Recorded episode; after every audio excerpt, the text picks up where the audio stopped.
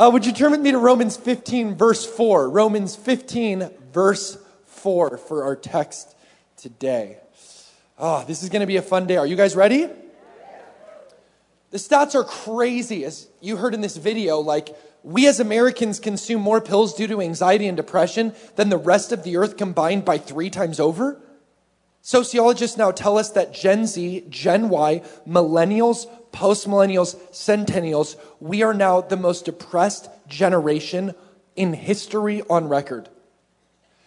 Antidepressants are now the number one, another study said number two, best selling prescribed pharmaceutical prescription medication. We live in a nation that is built on life, liberty, and the pursuit of happiness, and yet we're stressed, depressed, distressed, and in deep debt over a trillion dollars that we owe to China.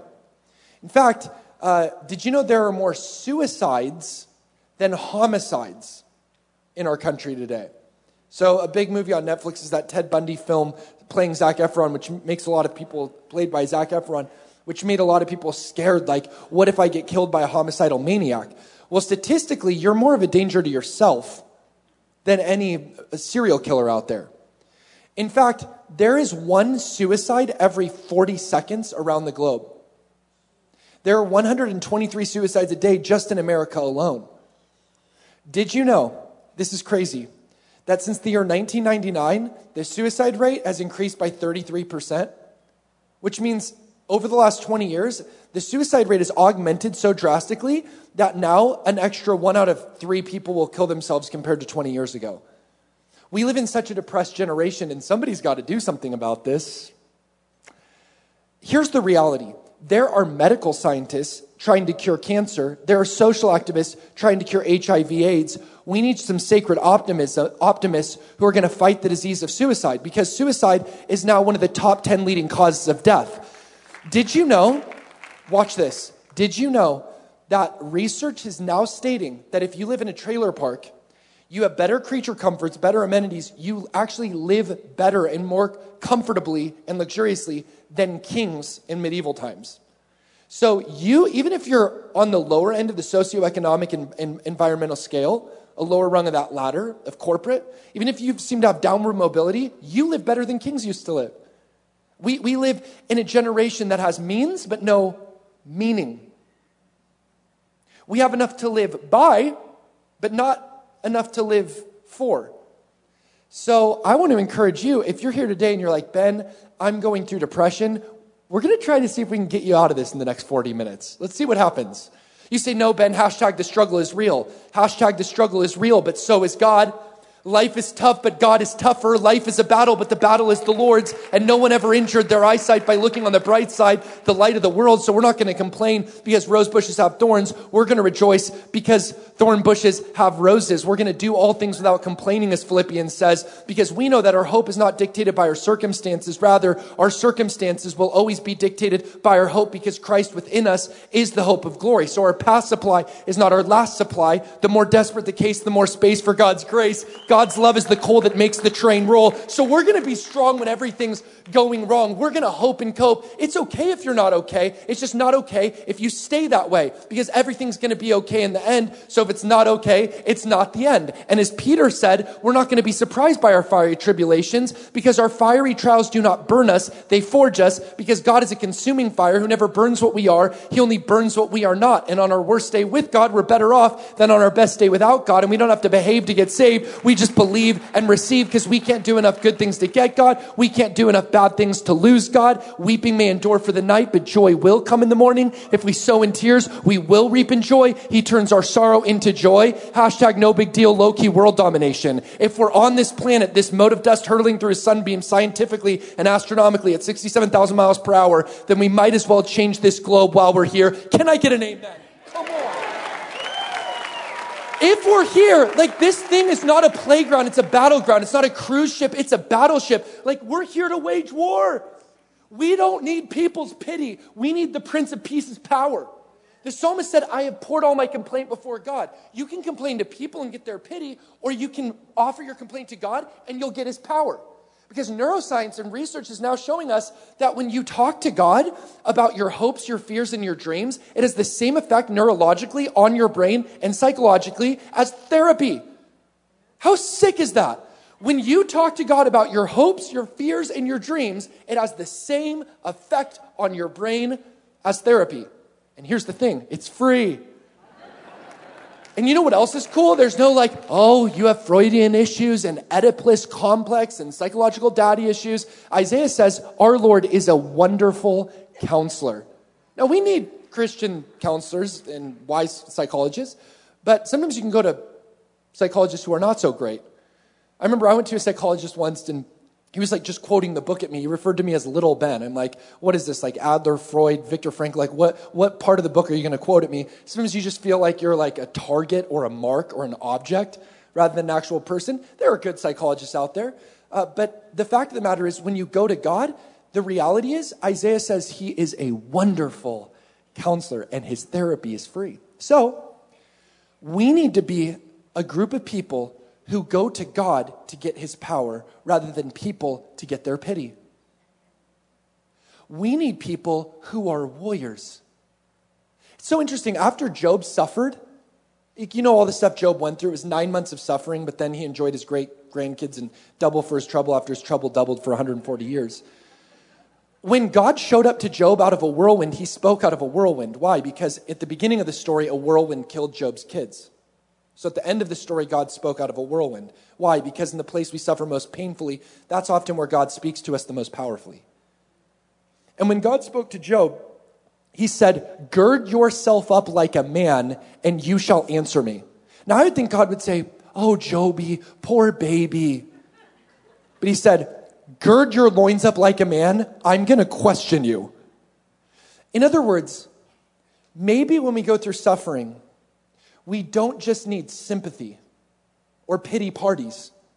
Maybe what we need is to hear the captain of our salvation command us like soldiers to endure hardship as Paul told Timothy as good soldiers of Jesus Christ because Exodus 15:3 says our Lord is a warrior. He's a man of war. He's fighting battles on our behalf. He's answering prayers at our behest. So sometimes we have to fight for what we don't feel. Sometimes we have to count it all joy even when we're going through bad stuff. Sometimes we have to say, not why does bad stuff happen to good people, but what happens when good people happen to bad things? We need people who are going to embark on a journey of hope, who are going to see this sacred optimism as an adventure. The truth of the matter is, Antonio Damasio, a neuroscientist, states that 95% of the time, it's our feelings that decide for us. So, research shows that we will opt for what feels easy or it feels good now for instant gratification rather than delaying what feels easy or feels good now for what will be advantageous or beneficial in the long run. In other words, our feelings often dictate our actions. Instead, we shouldn't walk by feelings, we should walk by faith. We need the discipline of soldiers animated by the power of the Holy Spirit. We need like Navy SEAL Team 6, MI5, DEF CON 1, Marine Recon, paratroopers. Like we need Delta Force, Chris Kyle, Marcus Luttrell, American Sniper vibes, elite creme de la creme. We need people who are going to rise up as soldiers, go hunt some demons, give a good judo kick to Satan's trachea, and throw punch the devil. So that's what we're going to attempt to do. Uh, but before we get into our text, though, I do want to give a little biblical preface. If it's the last thing I do with my dying breath, I want to see this mope generation become a hope generation. Like, if it's the last thing I do, I want to fight for this thing. Because I went through 10 years of chronic depression where I was suicidal. That's why I'm so passionate about it. I believe our scars become our stars, that our wounds become our wisdom, that we don't just have to say, Hear my words, we can say, Touch my wounds. People are impressed by our accomplishments, but they connect with our weaknesses. And the scars we share become lighthouses for others who are headed toward the same rocks we hit. And just so you know, like, I'm not up here just saying, Don't worry, be happy, let me give you a Tigger on steroids kind of message. What I'm saying is, this message of hope was forged from the fire. I went through 10 years of chronic depression where I was suicidal, where I even took up a knife to kill myself, and the Lord mercifully stayed my hand. Two months ago, my brother died of colon cancer. and we worked together and taught together at our home church. When I was a kid, my sister died in a car accident. A few years ago, I went through a romantic heartbreak that made me think I'd never be happy again. My dad's first wife died in a car accident. I think people think in Calvary Chapel circles, like the Courson family, our family has like what the Kennedy curse had in politics, we have on our family, because it just seems like we're tested in almost every way. And so people say, like, why are you so hopeful after that stuff? It's very simple. When you go through a certain amount of trauma, the path bifurcates. You're either going to retreat into yourself, withdraw into yourself, succumb to despair, and give up, or you're going to make the darkness pay. This is my mindset right now. Enemy, principalities, powers, spiritual wickedness in high places. You want to attack my family? Good luck. Here we come. There comes a time where you take up the armor of light and you fight. You fight like a madman and you say, I'm going to war. We need people not who are going to, oh, I'm so depressed. Let me just lie in the ashes. We need people who are going to rise like a phoenix from the ashes and say, I will be strong. Just because I'm going through hell does not mean I have to smell like smoke. We are the people who are hope dealers in a generation filled with dope dealers who are going to be strong because we're, we're confident that wrong will be worsted, right will triumph. We are baffled to fight better. We sleep to wake, we fall to rise. We might have hell around us, but we have the kingdom of heaven inside us. We're the people who've gone through hell carrying buckets of water for those still consumed by the fire. And if we're going through the valley of the shadow of death, green pastures and still waters are a coming. If you're going through hell, keep going. Let's make the darkness pay. That's what we're going to do. And let me tell you, if you struggle with depression, like biblically, that is not a sign of weakness. We have to talk about mental illness and destigmatize the taboo of depression because a lot of people think if you're depressed, that's because you're not holy enough. That's because you need to get closer to God. The truth of the matter is, some of the best Bible characters suffered from depression. Look at Elijah. Elijah was so great that on the Mount of Transfiguration, when Jesus had his inner glow manifested, his glory revealed, he was flanked by Moses and Elijah. Moses represented the law. Elijah was the greatest prophet. Why? Because Jesus fulfills the law and the prophets. Elijah was such a great prophet that he would like he could like raise a kid from the dead and in payment for this a widow showed him great kindness when Elijah like could raise her raise her son from the dead. This widow offered Elijah a widow's chamber a prophet's chamber, pardon me, and he would stay in this widow's house at the prophet's chamber when he was on his itinerant preaching journeys. And when Elijah was hungry, he was so powerful that like ravens would feed him. How sick would that be? The Bible says ravens fed him. Like instead of dialing Domino's Pizza or Uber Eats, it's just like ravens are dropping in and out animal style fries in your mouth. It's like this tastes like hope feels. It tastes like love without the fear of love's dissolution. This is amazing food, raven food. Elijah's just strong in faith at the pinnacle of his prosperity, powerful. A widow sustains him, ravens feed him. Then he goes up against 850 prophets of Baal in the groves, calls down Dragon Ball Z like fireballs from heaven. And then what happens? An angry woman named Jezebel sent him running for his life. He could face a whole nation he could face 850 prophets of Baal in the groves by himself, but one angry woman sent him running for his life. And it says he outran a chariot. Like, I'd like to see that. Here's this bald, hairy prophet who's like girding up his Jewish skirt and outrunning a chariot. Like, he was really scared of Jezebel. And he ran into a cave next to a broom tree or juniper tree. And he got so depressed because of this woman Jezebel that he, uh, he said, he said, he asked the Lord, would you kill me? Like, like, please kill me. Take my life. I'm no better than my father's. Everyone's bowed the knee to Baal. And the Lord said, when Elijah was in his cave, so depressed that he was suicidal, he wanted to die. I love what God said. What are you doing here? When you're in your man cave and you have the blinds drawn, maybe the Lord would say, What are you doing here? And you know what the Lord did? He put him to sleep, sent angels to give him food, and spoke to him. Listen, there are very few things that a good nap a good meal and a nice talking to God won't solve. So he takes a nap. God, that's what God does. Like instead of this complex intervention, he puts Elijah to sleep, gives him a nap, sends angel to give him food, and, and sustains him and speaks to him. Watch. When Elijah was at the pinnacle of his prosperity, he's strong in faith. A widow sustains him and ravens feed him. But when he's in his darkest day of doom and despair and depression, despondent, distressed, in the cave, God doesn't just send ravens to feed him. This time, God sends angels to feed him. Now, I don't know what that would have, what kind of food they cooked up, but it must have been angel food cake or something. But these angels are feeding Elijah. And now it's no longer a widow that's sustaining him. God himself is sustaining him. So, you know, in Genesis 22, when God called himself Jehovah Jireh, the word Jireh means provides or provision. God is our provision. Just like when, you know, if you're good at basketball, you're like, LeBron's my middle name. God's like, providing's my middle name. I'm Jehovah Jireh. I'm the God who provides. Yeah, I'll provide ravens and a widow when you're strong in faith, but when you're deep in doubt, I'm going to up my provision to 2.0. This is provision updated, provision 2.0. And now I'm going to not send ravens to feed you, I'm going to send angels to feed you. I'm not going to send a widow to sustain you, I myself will sustain you. Because sometimes God's provision kicks up into 2.0, not when we're strong in faith, but when we're in dark depression.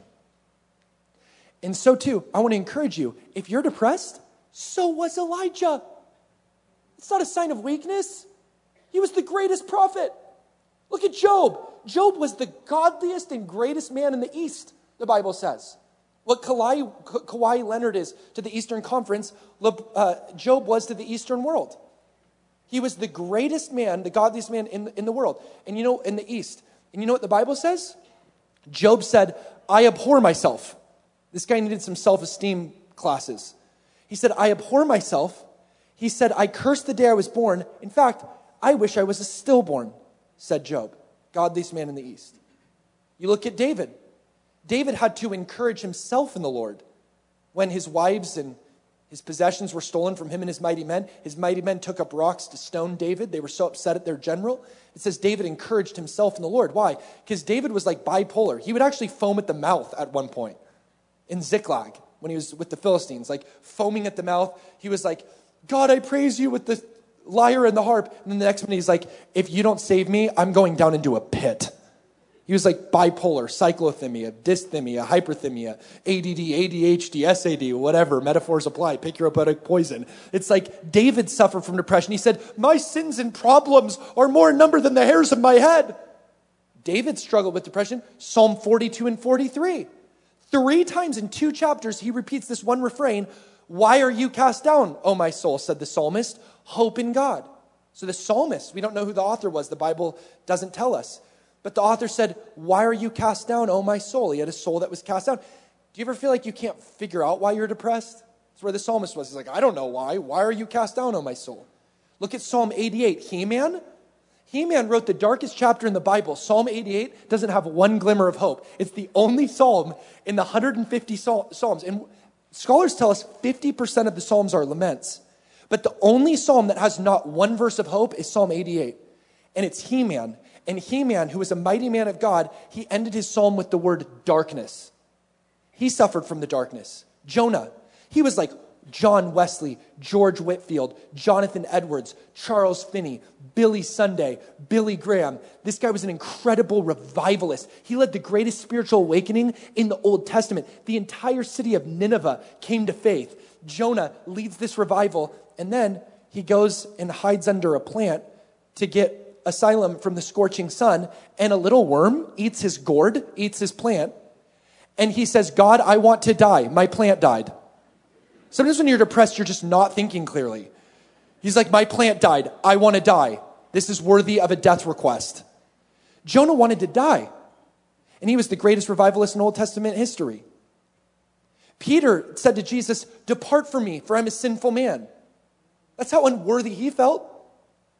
Paul the Apostle, at the beginning of his ministry, he said, I'm the least of the apostles. Later on in his ministry, he writes, I'm the least of the saints. But by the end of his ministry, it gets even worse. He says, I'm the chief of sinners. Like the older he got, the more unworthy he felt. Jesus himself in the Garden of Gethsemane said, My soul is exceedingly sorrowful, even unto death. Was Jesus weak? Was Job weak? Was Peter weak? Was Paul weak? Was Jonah weak? Was Elijah weak? Was Heman weak? Was the psalmist weak? No. We have to destigmatize the taboo of depression. And if somebody's laid a guilt trip on you because you've suffered from depression, you have ammo now. we got to destigmatize the taboo. It's not a sign of weakness to be depressed. On the other hand, I'm watching a certain group of people, hipsters in Christendom today, who are saying, Yeah, I'm going to be a spiritual martyr. I'm just going to, here's like a catchphrase right now I'm just going to live with depression. I said, That's a bunch of bunk. Why would you live with depression? We were called to defeat depression. Like, like we fight this thing. The psalmist didn't say, Why are you cast down, on my soul? Keep at it. He didn't say, Why are you cast down, on my soul? This is awesome. He didn't say, Why are you cast down, on my soul? Good job. He said, Why are you cast down, on my soul? Hope in God. You know what that word hope in Hebrew is, in the etymological original language? When the psalmist says, for example, Psalm 119, In thy word do I hope. The word hope in Hebrew refers to being knitted. Everyone say knitted. So it's not loosey goosey, it's knitted to ultimate reality, the source, the prime mover, the principle behind which you cannot go, that which has no beginning. God Himself, the creator of the initial singularity, whatever name you want to use for the divine. God Himself has this hope intrinsically and inherently within His deity and Godhead.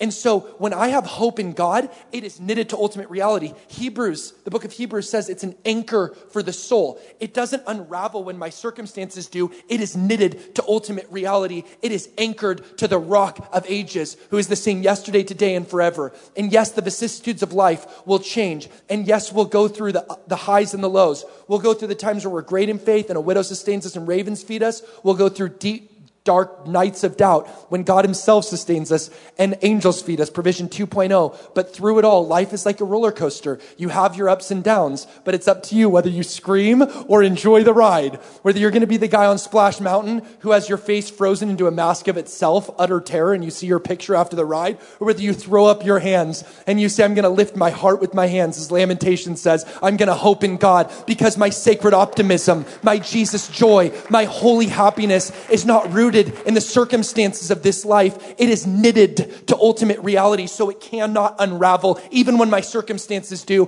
which is why Jesus said, I give you a joy that no man takes from you. Here's the reality. We need a generation of warriors who are going to rise up and fight against depression. It's not a sin to struggle with depression, nor are we going to live with depression. We're going to defeat depression. We're going to fight against this thing. And listen, if it's the last thing I do with my dying breath, I want to fight for this hope message. A lot of you here, you don't have hope because you think you can't have any sort of interpersonal relationship knitted into the warp and weft of ultimate reality because there's no way God could love you. I've been there. Sometimes we feel like we're damaged goods, that God couldn't love us. But you know what's interesting? You know, I said at Elijah's height of ministry, it was good provision, but in his deeps of doubt, the provision got even greater. The same is true in Jesus' life. Watch this, this is sick. When Jesus was baptized, he was baptized. I haven't told any of the services this yet. When he was baptized, he was baptized in the Jordan River. Do you know where the Jordan River is geographically? It's right next to the Dead Sea. Do you know what the Dead Sea is? It is the lowest point on the surface of planet Earth topographically. You cannot go lower on the surface of planet Earth than the Dead Sea. That's where Jesus was baptized. Adjacent to the Dead Sea was the Jordan, where Jesus was baptized. Lowest point on planet Earth when he was 30 and he hadn't done any miracle. Fast forward. Later on in the book of Matthew, Jesus is transfigured. The law and the prophets, Moses, Elijah, flanking him to his right and his left. He's on the Mount of Transfiguration. Scholars believe it was either Tabor or Mount Hermon. Now, the interesting thing about Mount Hermon is geographically and geologically, it is the tallest mountain, the tallest peak, and the tallest point in all of Israel topographically. You cannot get higher in Israel than being on Mount Hermon. And Jesus was already walking on water. He was feeding 5,000 people with his Lunchable. He was like doing miracles left and right. And he's at the pinnacle of his prosperity and he's transfigured. But what do both these stories have in common? When he was baptized, hadn't done any miracle that's recorded. On Mount Hermon, he was at the top of his game, transfigured. One was the deepest valley, one was the tallest height. If you look at the map, what do they both have in common? In both of those situations, what did Jesus hear from his Father in the heavens? The Father said, This is my beloved Son in whom I am well pleased. Same phrase. He didn't change his approval based on Jesus' performance. Hey, you're my beloved Son in whom I'm well pleased before you've ever done a miracle when you're in your deepest valley next to the Dead Sea. But also, you're my beloved Son when you're at the pinnacle of prosperity and you're being transfigured. Either way, tallest mountain, Hermon, lowest valley, Dead Sea, Jordan River, you are my beloved Son in whom I am well pleased. This is where it gets good. Paul the Apostle said, Christ in you is the hope of glory. Our hope is in the fact that the Father is pleased with the Christ in us, whether we're at our peak performance or going through our deepest valley. Come on, somebody. When it says Christ in you is the hope of glory, this Christ is in you, and the Father says, You are my beloved child in whom I'm well pleased when you're at your peak performance or lowest valley. The word glory in Greek is Shekinah, and it refers to just weights in the marketplace, so it means weight. It can also mean excellence. The word Shekinah also means dwelling, meaning this hope is dwelling in you, whether you feel it or not. The Father is pleased with the Christ in you, and that's your hope, which leads us to Romans 15, verse 4. Look at this text. Wow, I did not plan to say a lot of that, but we did, so let's just go. Romans 15, verse 4. When it comes to hermeneutics and teleology, I know we've done a lot of biblical preface in biblical work, but I want to really harness it into a focus energy to make this study indomitable when we look at verse 4 because Paul will tell us one of the most important things when it comes to the teleologic hermeneutics of why the scripture was written. Watch this. Romans 15 4. Paul says, For whatever things were written before were written for our learning that we, through the patience and comfort of the scriptures, might have, say it out loud, hope. It's one thing if a pastor tells you why the Bible was written. It's one thing if a blogger speculates as to why the Bible was written. It's one thing if a theologian postulates his theory as to why the Bible was written. But I'd rather go to the horse's mouth and Paul tell me why he wrote the Bible autobiographically. He says, The scriptures were written that through the patience and comfort of its reading, we might have hope. That's what Paul says. The Bible was written to give you hope, meaning if we walk away from a Bible study with less hope rather than more hope, it is a giant exercise in missing the point. If you walk away from a Bible study built up because of your failure, rather than what Jude says, being built up in your most holy faith, if you feel beat up because of your failure rather than built up in your most holy faith, if you get mope rather than hope, if you get blues rather than gospel good news, it's a giant exercise in reading it wrong.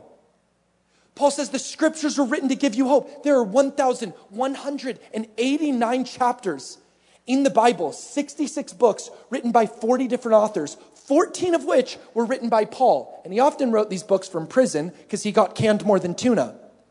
And even still, Paul says the scriptures were written to give you hope. We have enough blues. We need more good news. We have enough e- Eeyores. We need some more Tiggers. We have enough people who tell it like it is. We need some more people who tell it like it can be. We have enough people who tell us you're going to die soon. We need some more people who tell us you ain't dead yet. You are not a carbon footprint. You're a force to be reckoned with. You are not an orphan. You are a child of the Most High God. You're not just swirling protons of materialism. You are a pronoun made by your maker. The Bible shows you your identity, that you are a child of the Most High God. So this Christ in us is the hope of glory, and the scriptures, when we read them aright, will give us a knitted relationship with the divine. Wow. You know what's interesting? How you guys doing so far? Are You doing okay? You know it's interesting? Little freebie here. Paul tells Timothy that the scriptures are God breathed. Some translations render that inspired, but in Greek, the etymological origins trace their genesis to this idea God breathed. It literally means the scriptures are God breathed. I love that. These God breathed scriptures should give us hope, Paul tells us in Romans 15 4. God breathed. You know what's interesting? The word spirit and breath, these are God breathed scriptures that give us hope. The word spirit and breath in every major language are the same. So, like in Hebrew, it's ruach. The Spirit of God hovered on the waters when the earth was without form and void. In the New Testament, it's the word pneuma, which can mean spirit or breath. Either way, you can translate it either way. So, like, remember in John 20 when Jesus gives his disciples the Spirit? How does he do so? He breathes on them. Why? Why does he breathe on them to give them the Spirit? It's because of the name of God. The name of God in the Old Testament was YHWH. We pronounce it Yahweh, but that's actually not even the pr- correct way to say it. The, the, the, consonants YHWH have no vowels because the ancient rabbis tell us that the, the consonants YHWH are the only consonants that, when pronounced correctly, you can't use your tongue nor can you speak it with your lips closed because the rabbis tell us the name of God was meant to imitate and replicate breath. So the name of God wasn't even, we're going to go deep for a second, so hang with me. The name of God wasn't something you were supposed to speak. In fact, one of the commandments was don't take the name of the Lord your God in vain. It doesn't just mean don't use Jesus' name as a curse word. What it actually means in Hebrew is don't carry the name of the Lord in vain. So they wouldn't even say the name of God oftentimes, some of the Orthodox Jews, because it's called the ineffable tetragrammaton in theological syntax and rhetoric. It means you can't speak the name of God, you can only breathe the name of God. So the rabbis tell us the consonants YHWH were meant and written for the purpose of imitating and replicating breath. So the name of God was never something you really spoke, it was something you breathed. So it would sound like this.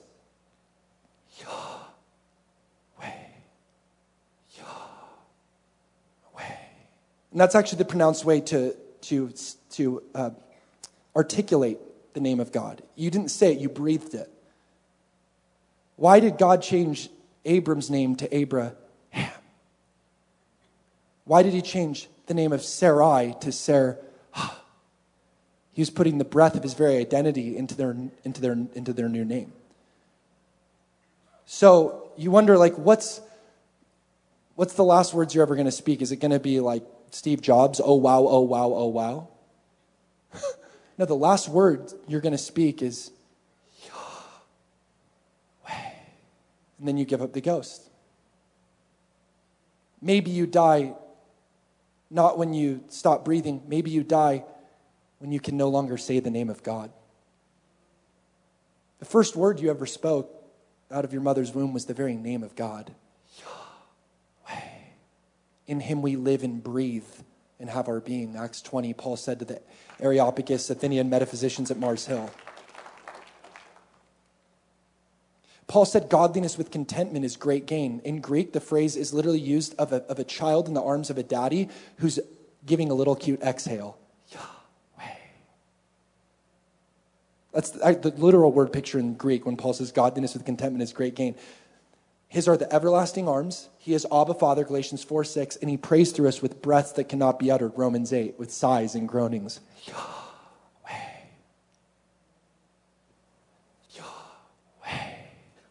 On these scriptures, breathed on the scriptures, gave it life and hope.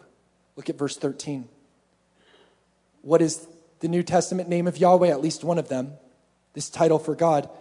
Paul says, Now may the God of, say it out loud, hope. So Yahweh is the God of hope. He breathes on the scriptures to give us hope. So when you ask, listen to me, when you ask, Where is God? When my heart is hurting. That's like asking, what shape is yellow? It's the wrong category. The question is not, where is God? The question is, where isn't He? Where can I flee from His Ruach? If I ascend up to heaven, He's there. If I dwell in the uttermost deeps of the sea, He is there. If I take the wings of the morning or dwell in Sheol, behold, his spirit, his ruach, Yahweh. Where can I flee? He's my, my very breath of life. God breathed into Adam and made him a living being. Job said, The breath of the Almighty gives us life. God is as near to you as your very breath. You just need an awareness. Listen, you just need an awareness of his nearness. He's here, near, and dear. But you can't see the world clearly when your eyes are blurred by tears.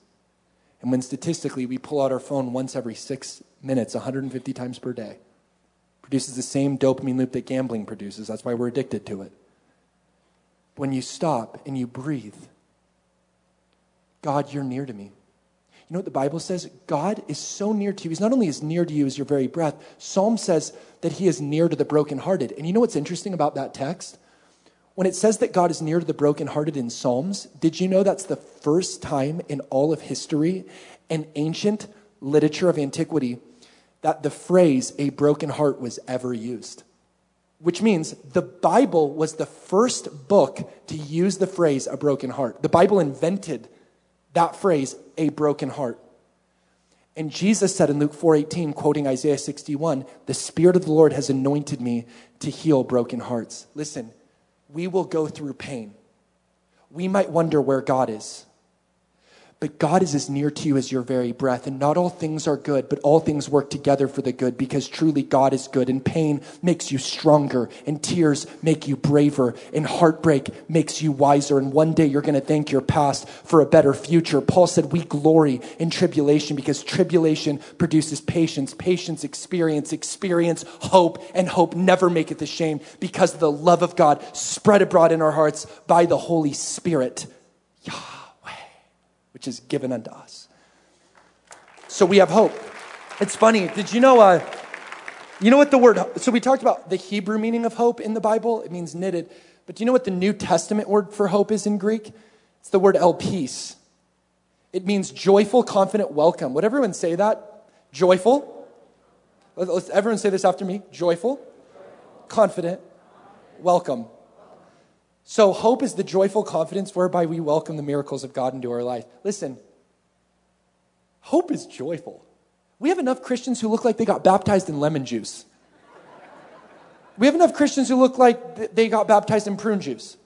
Like, we need more. You know what the Bible says? Psalm 2, verse 4 He who sits in the heavens shall laugh. Psalm 37 says, When the wicked gnash their teeth against the just and plot against them, the Lord laughs. What does that mean? When you have enemies, God thinks it's funny because he knows he's betting on a fixed fight. He's like, hmm, That's hilarious. God's like, I don't take you deeper to drown you. I just know your enemies can't swim. See the Egyptian charioteers for more details. Oh, Ben, but people are talking about me behind my back. They're behind you for a reason. Your haters are your motivators, and tigers don't lose sleep over the opinion of sheep. People are not your dictionary. They don't define you. God laughs when you have enemies who plot against you. He actually thinks it's funny. So God laughs. So too, the virtuous woman laughs in Proverbs 31. It says the virtuous woman laughs without fear of the future. I use that verse for myself, even though I'm taking it out of context. I'm not a virtuous woman, but I like the verse. Laughing without fear of the future. Psalm 126, verse 2 says, then was our mouth filled with laughter, for they said among the nations, The Lord has done great things. Uh, the book of Proverbs says a merry heart does good like medicine. Do you know science is now confirming that? That when you laugh, you release neuropeptides in your body, which strengthens your immune system, which is why the more you laugh, the more you extend your life expectancy, whereas depressed people get colds more frequently than non depressed people. Because when you laugh, releasing these neuropeptides in your body, fortifying your immune system, what happens is science shows us that when you laugh 100 times, it has the same effect on your body as being on a rowing machine for 10 minutes or a stationary bike for 50 15 minutes. So if you want better abs, laugh at my jokes. Just saying. I remember a few years ago, me and my friends were filming for our TV show in France, and we were doing these front flips and back flips off this dilapidated building into the ocean. Uh, I got tired after a little bit, so I was like laying in the sand under an umbrella. And my friend Sean comes out of the ocean and he's cracking up and he's limping. I'm like, Sean, why are you limping and why are you laughing? And Sean said, Because I just got stung by a jellyfish. True story. I'm like, Sean, why are you laughing? This, you could die. He's like, Well, if I have an hour left to live, I might as well enjoy the rest of my life. And you know what? An hour later, he was totally okay. A merry heart did good like medicine. Here's the reality The average kid laughs 200 to 400 times every day. The average adult laughs 13 to 17 times every day. Now, I'm Ben Courson, not Ben Carson. I'm not a rocket scientist or a neurosurgeon. I have as many uh, IQ points as the Cleveland Browns put on the scoreboard. It's just bad news bears. I don't have an alphabet after my name. I don't have as many degrees as a thermometer. The truth of the matter is, I got a 2.0 grade point average. My teachers didn't know how to teach a creative genius. Anyway, no, but it's true about the 2.0. The thing is, it does take a rocket scientist to realize that if kids are laughing hundreds of times every day and we're only laughing 15 or so times a day, maybe Jesus was onto something when he said, if you want to enter my kingdom, which Paul defined, among other things, as joy in the Holy Ghost, you must become like a child. Joy. Number two, confident. Everyone say confident. Have you ever read Kanye West tweets? Unbelievable. He literally tweeted, I wish I had a friend like me. I may not be tall and skinny, but I'll settle for being the greatest artist of all time as a consolation. He went on to, ta- he literally tweeted this to the world. I believe in surrounding myself with winners. That's why my room is full of mirrors. He literally tweeted that to the world. But you know who would give Kanye a run for his Yeezys was Moses. In Numbers 12:3, it says that Moses was the most humble man on the face of the earth. Who wrote that? Moses. And he and he wrote it in third person, like athletes and rappers do. Like the book's attributed to him. So Moses, though, he didn't feel confident. Remember when the burning bush called him to deliver the Israelites from Egypt? He made 10. Everyone say 10 excuses as to why God couldn't use him. And every excuse had to do with him not being eloquent enough. So he was so eloquent, he could find 10 different ways to say the same thing synonymously. He didn't feel confident, but if God breathed on the scripture and inspired Moses to write Numbers 12:3, Moses is the most humble man on the face of the earth. Who was Moses to disagree? So, too, it's not humble to say, no one likes me, everyone hates me, why don't I just go eat worms, hashtag current mood. The most humble thing you could do is confidently submit to what God speaks over your life and say over yourself what God speaks over you. Moses, right? You're the most humble man ever. God, I humbly submit to you. Moses is the most humble man on the face of the earth. The most humble thing you can do is be confident in the identity that God breathes and speaks over your life. So you say, I'm Imago Dei, I'm made in his image, I'm created in his likeness, I'm fearfully and wonderfully made, all my days are written in his book, I'm his pearl of great great price. I am his jewel, Malachi 3.17. Saul made, I'm crowned with glory and honor. The book of Psalms, the earth he has given to the sons of men. Genesis, my destiny is to have dominion over the earth and subdue it. Revelation 3, I'm going to share a seat with Jesus on his throne as I overcome by faith. First John, I am his masterpiece, his poema. I am a child of the Most High God. That's who I am. So hope in the Bible is not, gee, golly gosh, maybe. It's I am absolutely Godfident of who I am in my identity because I'm going to speak over myself what Yahweh breathes over me. And lastly, number three, hope in the Bible is welcome. This is the welcome whereby all the miracles of God come into your life. You might be here today and you're like, Ben, you don't know what equipment I have. Like, I can't fix this thing. Actually, you can. I've talked a lot about the heart and the spirit and ethereal things. Can I talk to you really quick for the next 30 seconds about your mind? This stuff can change your mind. Did you know the Bible says be transformed by the renewing of your mind? For a while, people thought determinism and genetics barred that from happening. You couldn't transform your mind. But actually, you can be transformed by the renewing of your mind. We're in the golden age of uh, neuroscience right now. And what we're finding is that when you talk intentionally to God, the frontal lobe of your brain activates into its highest intellectual capacity, and you boost your brain intelligence by praying. So, praying actually makes you smarter, research now shows us. Who knew? God. Also, MRIs and brain scans have showed us that when you pray to a loving God, your prefrontal cortex develops richer, thicker gray matter, which gives you more creative thinking, greater focus, greater concentration, higher cognition, stronger awareness, and you have greater blood flow to your anterior cingulate cortex, which is the part of your brain responsible for empathy, compassion, and warm and fuzzy feelings, and you'll be more sympathetic toward others because it's hard to put someone on your hit list who you put on your prayer list. Conversely, if you pray to a God you believe is angry, research says that you'll have high activity in your amygdala, which is the part of your brain responsible for fear, anger, stress, and high blood pressure. So, what neuroplasticity and brain scans and MRIs are showing us, now that we can scan people's brains and see which part activates, we've now found that when you believe God loves you and you meditate on Him and pray to Him, you will actually transform your mind for the better. Through rote and repetition, this is neuroplasticity, you can change your mind. Take your thoughts captive. As Paul said, meditate oh, on what's lovely, Philippians 4 8. You will keep him in perfect peace whose mind is stayed on you. Research is not research is just confirming all these things the Bible was saying thousands of years ago. Your mind can change. So, my friend, I leave you with this. We are going to change the world. We will. Who says we can't? If people tell us we can't, we don't see it as a declaration, we see it as a dare. In fact, the more people tell us something can't be done, the more that like galvanizes us to actually do it we're going to be the people who turn the mope generation into a hope generation. Why? Because Yahweh is the God of hope. He breathed on the scriptures to give us hope. We have a hope that is knitted to ultimate reality. We have joyful, confident welcome. So we're going to live all our days with confidence that we don't have to tell our God how big our mountain is. We're going to start telling our mountain how big our God is. We're going to relax and sit back because every setback is a setup for a comeback. We're going to walk with, talk to, follow after, lean into, depend upon the God of hope. And not only our minds and our hearts will change and be healed, but the world around us will be transformed for the good. Come on. This is big stuff. Let's pray. Lord, we thank you so much that you are as near to us and dear to us as our very breath. I pray hope over this group at Calvary Albuquerque today. In Jesus' name, let's all stand and sing. Amen. We hope you enjoyed this special service from Calvary Church. We'd love to know how this message impacted you. Email us at mystory at calvarynm.church. And just a reminder, you can support this ministry with a financial gift at calvarynm.church/give. Thank you for joining us for this teaching from Calvary Church.